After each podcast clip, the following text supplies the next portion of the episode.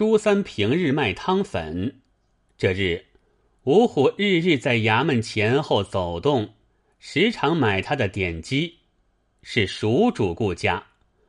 朱三见了，拱手道：“列位光将，必有见遇。”那吊睛虎道：“请你娘子出来，我有一事报他。”朱三道：“啊，何事啊？”白日鬼道。你家莫老儿死了，双河在里面听的，哭将出来道：“我方才听的街上是这样说，还道未敌，而今列位来的一定是真了。”一头哭，一头对朱三说：“我与你失了这泰山的靠棒，今生再无好日了。”钻仓鼠便道：“怎说这话？”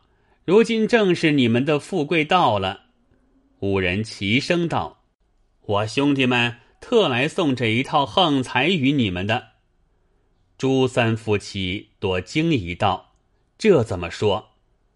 铁里虫道：“你家儿子乃是莫老儿骨血，而今他家里万万贯家财，田园屋宇，你儿子多该有份。”何不到他家去要分他的？他若不肯分，拼与他吃场官司，料不倒断了你们些去。撞住打到底，苦你儿子不着，与他滴起血来，怕倒不是真的。这一股稳稳是了。朱三夫妻道：“世道委实如此，我们也晓得，只是轻易起了个头。”一时住不得手的，自古道贫莫与富斗，吃官司全得财来使费，我们怎么敌得他过？弄得后边不灵不利，反为不美。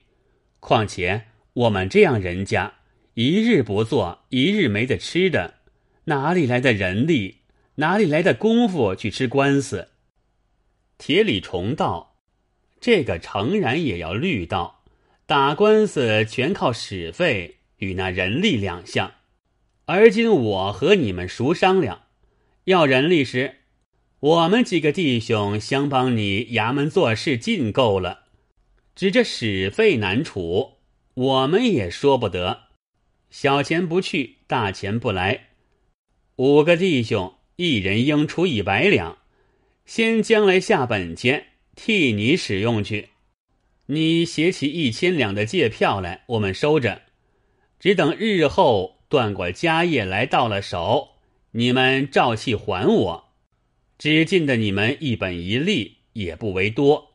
此外谢我们的，凭你们另商量了。那时是白得来的东西，左右是不费之惠，了然绝不怠慢了我们。朱三夫妻道。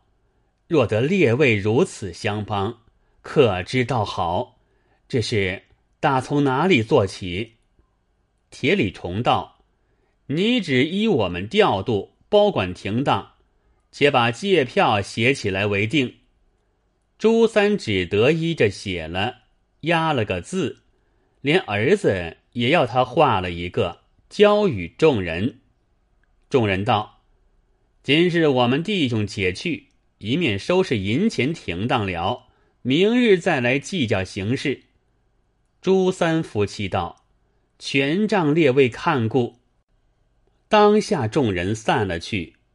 双河对丈夫道：“这些人所言不知如何，可做得来的吗？”朱三道：“总是不要我费一个钱，看他们怎么主张，依德的只管依着做去。”或者有些油水也不见得，用去是他们的，得来是我们的，有什么不便一处？双河道，不该就写纸笔与他。朱三道，称我们三个做肉卖也值不上几两。他拿了我千贯的票子，若不夺得家事来，他好像哪里讨？果然夺得来时，就与他写也不难了。况且。不写的与他，他怎肯拿银子来应用？有这一纸安定他们的心，才肯尽力帮我。双河道，为甚孩子也要他着个字？朱三道：“夺的家事是孩子的，怎不叫他着字？这个倒多不打紧，只看他们只播怎么样做法便了。不说夫妻商量，且说五虎出了朱家的门，大家笑道：这家子被我们说的动火了，只是扯下这样大谎。”哪里多少德些与他起个头？铁里重道：“当真我们有的几里钱，先赊去不成？只看我略施小计，不必用钱。”这四个道有何妙计？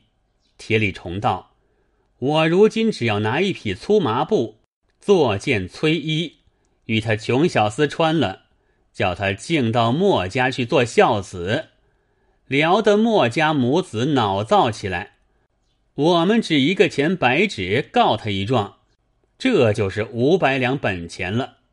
四个拍手道：“妙妙，事不宜迟，快去快去！”铁里虫果然去腾挪了一匹麻布，到裁衣店裁开了，缝成了一件崔衣，手里拿着道：“本钱在此了。”一拥的往朱三家里来，朱三夫妻接着道：“列位还是怎么主张？”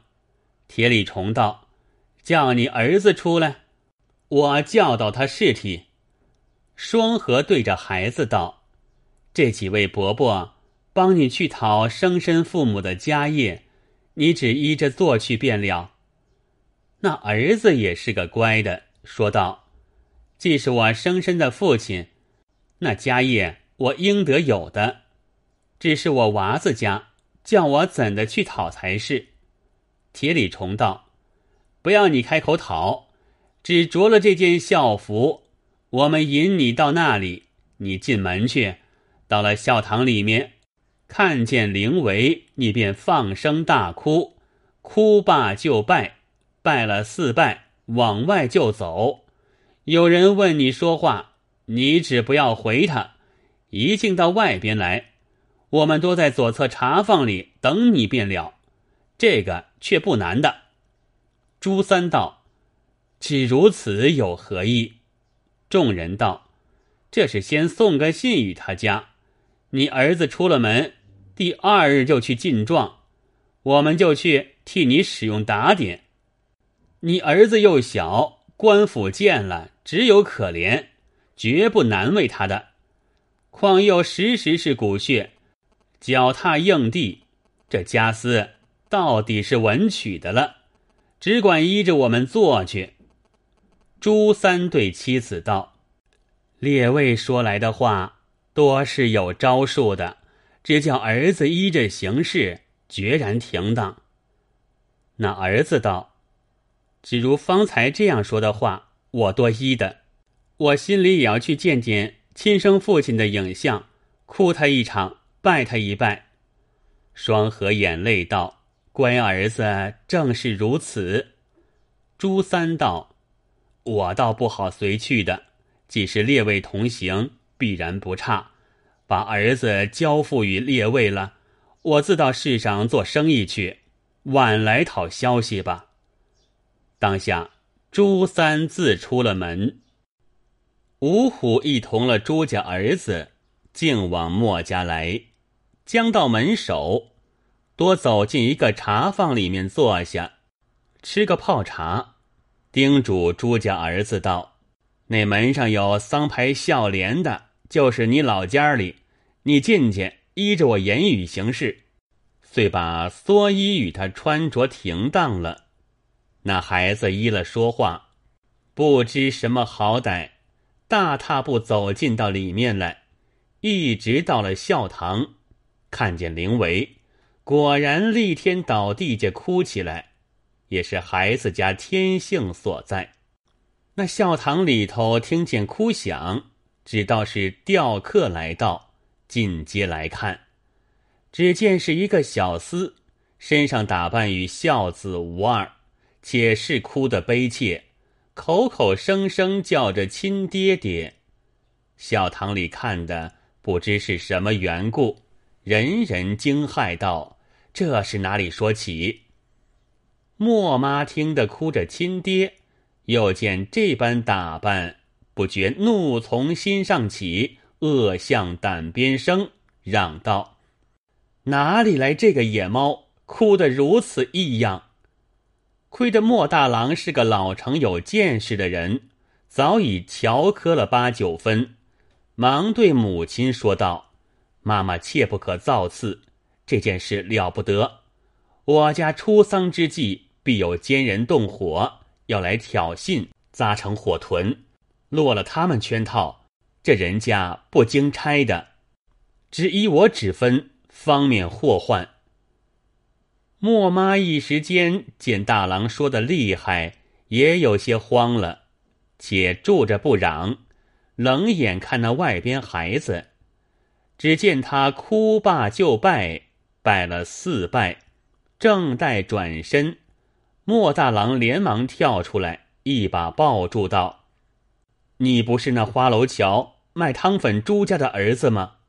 孩子道：“正是。”大郎道。既是这等，你方才拜了爹爹，也就该认了妈妈。你随我来。莫妈仓促之际，只凭儿子受了他拜已过。大郎指自家道：“我乃是你长兄，你也要拜。”拜过，又指点他拜了二兄，以次至大嫂、二嫂，多叫拜见了。又领自己两个儿子、兄弟一个儿子立齐了，对孩子道：“这三个是你侄儿，你该受拜。”拜罢，孩子又往外就走。大郎道：“你到哪里去？我是你的兄弟，父亲既死，就该住在此居丧。这是你家里了，还到哪里去？”大郎领他到里面。交付与自己娘子道：“你与小叔叔把头梳一梳，替他身上出脱一出脱，把旧时衣服脱掉了，多替他换了些新鲜的。而今是我家里人了。”孩子见大郎如此待着他好，心里虽也欢喜，只是人生面不熟，又不知娘的意思怎么，有些不安帖，还想要去。大郎晓得光景，就着人到花楼桥朱家去唤那双河到家里来，说到有要紧说话。双河晓得是儿子面上的事了，一且原要来吊丧，急忙换了一身孝服，来到莫家，灵前哭拜已毕，大郎即对他说：“你的儿子今早到此。”我们已认作兄弟了，而今与我们一同守孝，日后与我们一样分家，你不必记挂。所有老爹爹在日给你的饭米衣服，我们照账按月送过来与你，与在日一般。这是有你儿子面上，你没事不必到这里来，因你是有丈夫的，恐防议论，倒装你儿子的丑。只今日起，你儿子归宗姓莫，不到朱家来了。你吩咐你儿子一声，你自去吧。双河听得不生之喜，若得大郎看死的老爹爹面上如此处置停当，我烧香点烛祝报大郎不尽。说罢，进去见了莫妈与大嫂、二嫂，只是拜谢。莫妈此时也不好生分的，大家没甚说话，打发他回去。双河叮嘱儿子，好生住在这儿，小心奉侍大妈妈与哥哥嫂嫂。你落了好处，我放心的下了。方才大郎说过，我不好常到这里，你在此过几时，断了七七四十九日，再到朱家里来相会吧。孩子既见了自家的娘，又听了吩咐的话，方才安心住下。双河欢欢喜喜与丈夫说之去了。且说那些没头鬼光棍儿赵家五虎，在茶坊里面坐地，眼巴巴望那孩子出来，就去做事，状子都打点停当了。谁知守了多时，再守不出，看看到晚不见动静，一道，莫非我们闲话时那孩子出来错了眼，竟到他家里去了？走一个到朱家去看，见说儿子不曾到家，倒叫了娘子去，一发不解。走来回复众人，大家疑惑，就像热盘上椅子坐立不安。再着一个到朱家伺候，又说见双河归来，老大欢喜，说儿子已得认下收留了。众人尚在茶坊未散。见了此说，个个目呆。正是思量拨草去寻蛇，这回却没蛇儿弄。平常家里没风波，总有凉平也无用。话说这几个人闻的孩子已被墨家认作儿子了，许多焰腾腾的火气，却像淋了几桶的冰水。手臂哆嗦，谢了，大家嚷道：“晦气！撞着这样不长进的人家，难道我们商量了这几时，当真到单便宜了这小厮不成？”铁里重道：“且不要慌，也不到的便宜了他，也不到的我们白住了手。”众人道：“而今还好在哪里入脚？”铁里重道。我们原说与他夺了人家，要谢我们一千银子，他须有借票在我手里，是朱三的亲笔。众人道：“他家先自收拾了，我们并不曾帮着他一些，也不好替朱三讨的。况且朱三是穷人，讨也没干。”铁里重道：“昨日我要那孩子也着个字的，而今仅有头发的揪。”过几时，只与那孩子讨，等他说没有，就告了他。他小厮家新做了财主，定怕吃官司的。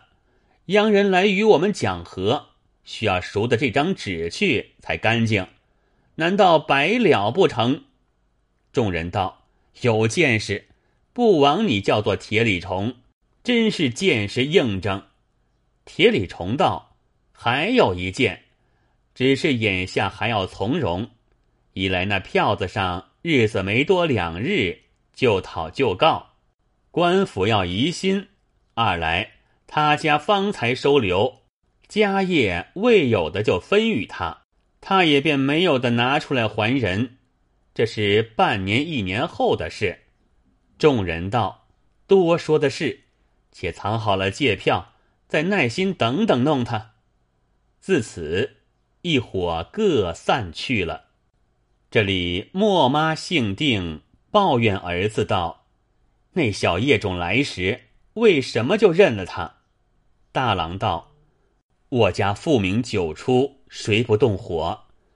这兄弟实是爹爹亲骨血。我不认他时，被光棍弄了去。今日一撞，明日一撞，告将来，告个没休息。”衙门人亦个个来诈钱，亲眷朋友人人来拐骗，还有官府思量启发，开了口不怕不送，不知把人家拆到哪里田地，及至办得到底，问出根由，少不得要断这一股与他，何苦做成别人肥了家去？所以不如一面收留，省了许多人的妄想，有何不妙？妈妈见说的明白，也倒是了。一家喜欢过日。忽然一日，有一伙人走进门来，说道：“要见小三官人的。”这里门上方要问名，那一人大声道：“便是朱家的拖油瓶。”大郎见说的不好听，自家走出来，见是五个人。雄赳赳的来施礼，问道：“小令弟在家吗？”大郎道：“在家里，列位有何说话？”五个人道：“令弟少在下家里些银子，特来与他取用。”大郎道：“这个却不知道，叫他出来就是。”大郎进去对小兄弟说了，那孩子不知是什么头脑，走出来一看，认得是前日赵家五虎，上前见礼。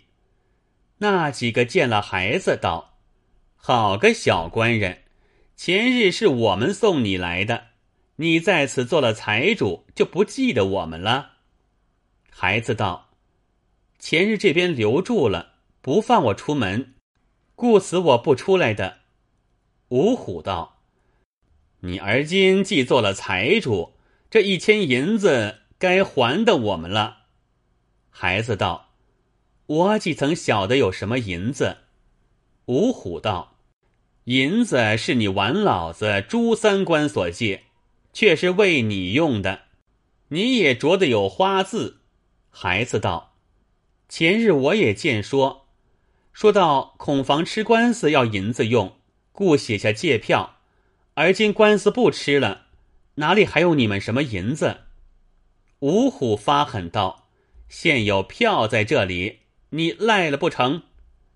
大郎听得声高，走出来看时，五虎告诉道：“小令弟在朱家时借了我们一千银子不还，而今要赖起来。”大郎道。我这小小兄弟，借这许多银子何用？孩子道：“哥哥不要听他。”五虎道：“现有借票，我和你衙门里说去。”一哄多散了。大郎问兄弟道：“这是怎么说？”孩子道：“起初这几个撺掇我母亲告状，母亲回他没盘缠吃官司，他们说。”只要一张借票，我们借来与你。以后他们领我到这里来，哥哥就收留下，不曾成官司。他怎么要我还起银子来？大郎道：“可恨这些光棍，早使我们不着他手，而今既有借票在他处，他必不肯甘休，定然道官。你若见官，莫怕，只把方才实情，照样是这等一说。”官府自然明白的，没有小小年纪断你还他银子之理，且安心坐着，看他怎么。次日，这五虎果然到府里告下一纸状来，告了朱三、莫小三两个名字，骗劫千金之事，来到莫家提人。莫大郎、二郎等商量，与兄弟写下一纸诉状。诉出从前情节，就用这两个哥哥为证，竟到府里投道。府里太守姓唐名传，是个极精明的。一干人提到了，听审时，先叫宋礼等上来问道：“朱三是何等人？要这许多银子来做什么用？”宋礼道：“他说要与儿子置田买产。”借了去的，太守叫朱三问道：“你做什么勾当借这许多银子？”朱三道：“小的是卖粉羹的经济，不上钱数生意，要这许多做什么？”宋礼道：“现有借票，我们五人二百两一个，交付与他及儿子莫小三的。”太守拿上借票来看，问朱三道。可是你写的票，朱三道是小的写的票，却不曾有银子的。宋礼道，票是他写的，银子是莫小三收去的。太守叫莫小三，那莫家孩子应了一声，走上去。太守看见是个十来岁小的，一发奇意，道：“这小厮收去这些银子何用？”宋礼争道：“是他父亲朱三写了票，拿银子与这莫小三买田的。现今他有许多田地在家里。”太守道：“父姓朱，怎么儿子姓莫？”朱三道：“瞒不得老爷，这小厮原是墨家孽子，他母亲嫁于小的，所以他自姓墨，专为众人要帮他墨家去争产，哄小的写了一票，做争送的用度。不想一到墨家，他家大娘与两个鸽子竟自认了，分与田产。小的与他家没送的争了。”还要借银做什么用？他而今拒了借票，生端要这银子，这哪里的有？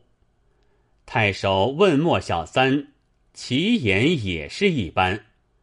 太守点头道：“是了，是了。”就叫莫大郎起来问道：“你当时如何就肯认了？”莫大郎道：“在城棍徒无风起浪。”无动绝械，亏着当时立地就认了。这些人还倒放了空箭，未肯住手，至有今日之告。若当时略有推脱，一射宋端，正是此辈得志之秋。不要说兄弟这千金要被他炸了去，家里所费又不知几倍了。太守笑道：“妙哉，不为高义，又见高识。”可敬可敬，我看宋李等五人也不像有千金借人的，朱三也不像借人千金的，原来真情如此，实为可恨。若非莫大有见，此辈人人饱满了。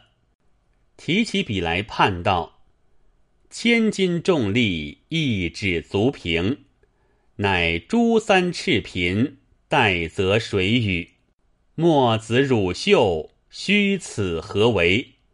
细训其详，始逐其轨。